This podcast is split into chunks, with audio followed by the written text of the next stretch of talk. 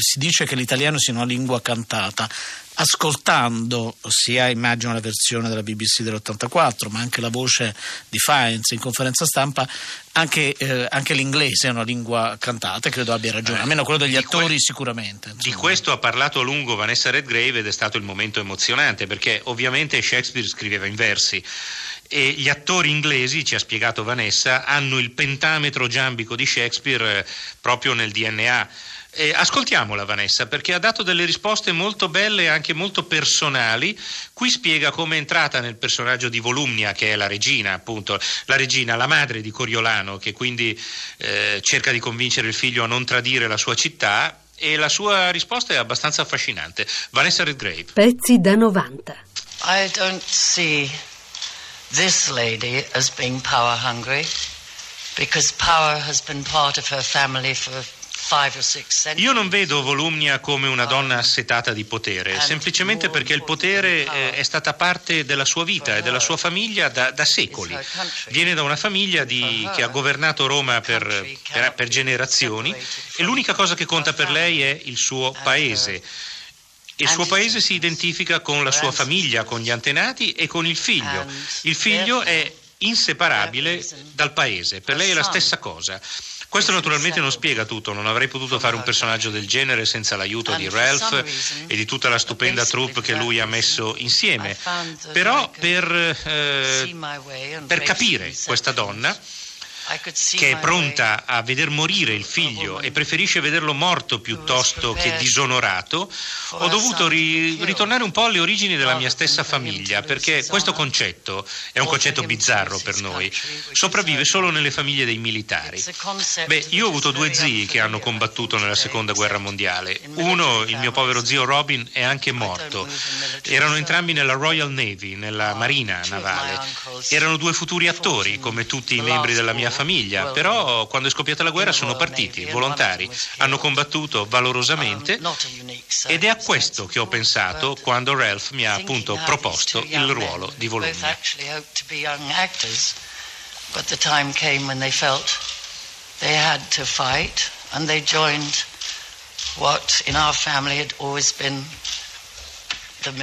Pezzi da 90.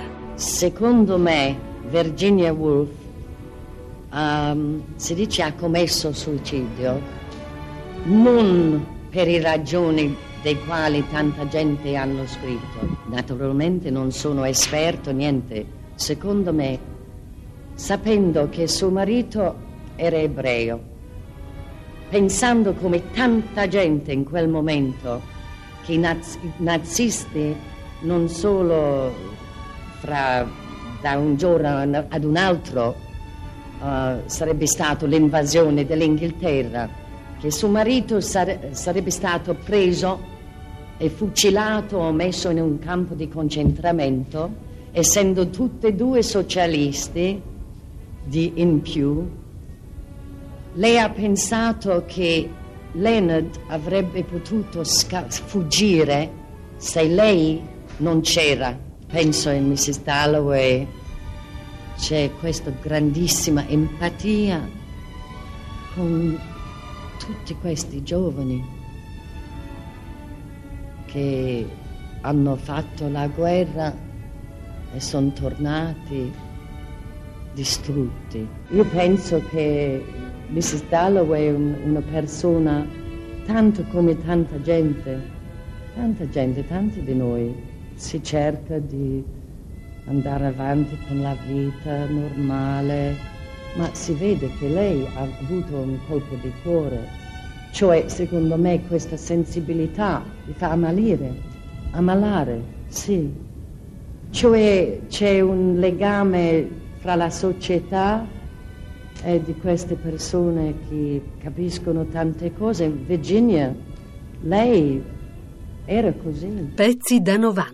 Lavoro maggiormente in America adesso, cioè lavoro in tutto il mondo e molto in America, in teatro, cinema, tutto. E sono contentissima perché lì sono i scrittori per il teatro, favoloso, Wally Shawn, Tony Kushner, i miei amici con cui condivido tutto, solo che non so scrivere bene io. e i giovani in teatro che lavorano non solo con un'applicazione, con una poesia, con una fede, un credo che il teatro vale, che è importante. Pezzi da 90. I diavoli di Caras.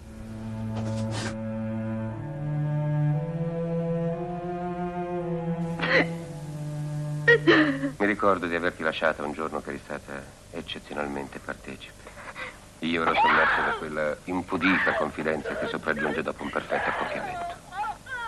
E nel corso di questo io pensavo, sì, onestamente pensavo, che il corpo può andare oltre i suoi scopi.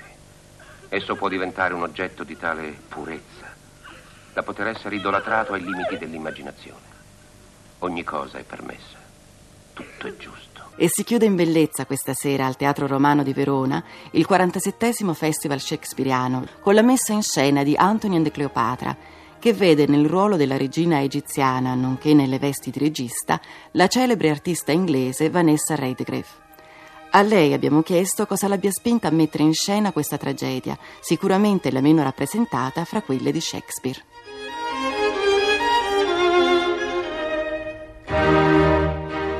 Penso che ci sono qualche opera nella vita di qualsiasi persona, attrice, attore, scrittore, direttore, regista, a cui si deve rivolgersi molte volte nella vita per approfondire, per scoprire o per riscoprire le profondezze che ci sono dentro, cioè in una commedia come questa di Shakespeare è sempre stato normale più o meno che gli attori e le attrici si avvicinano più di una volta, perché io ho fatto solo con Ibsen un'altra volta, 3 volte ho fatto La donna del mare, sentendo che c'era sempre delle cose dentro dei quali non avevamo ben scoperto. È stato così con Antonio e Cleopatra, è la 3ª volta che prendo questo ruolo, è la prima volta che faccio regia. Io ho sempre avuto l'idea che si doveva presentare Antonio e Cleopatra non in una versione spettacolare egizio-romano, tipo egizio-romano, ma nei tempi, nel periodo, nel contesto degli anni in cui fu scritto di Shakespeare, cioè più o meno nel 1606-1607, insomma dopo la morte di Elisabetta e nei primi anni di Giacobo I. E come è realizzato la messa in scena per il Teatro Romano di Verona? Questo Teatro Romano è la prima volta che la vedo. L'ho visto di lontano passando per qualche ora in mezzo di lavoro 20 anni fa. È un miracolo di un posto per la dramma, cioè specialmente per Antonio e Cleopatra. Quando vedo la nostra scena penso che fa tutto uno con l'ambiente del Teatro Romano e l'ambiente anche medievale. È straordinario. E il testo sarà recitato in inglese? Pensa sì, che gli spettatori avranno dei problemi per la comprensione? Penso che Shakespeare, come qualsiasi poeta, la recitazione, cioè la presentazione, se ben fatta, se ben realizzata, se ben profondo, fa capire molte cose, anche se uno non capisce le parole. Non si deve dimenticare che il linguaggio di Shakespeare è anche, si potrebbe dire, strano per gli inglesi. Non è che si deve capire ogni parola, si deve capire il contenuto delle parole, ciò che muove i personaggi, gli avvenimenti, come reagiscono.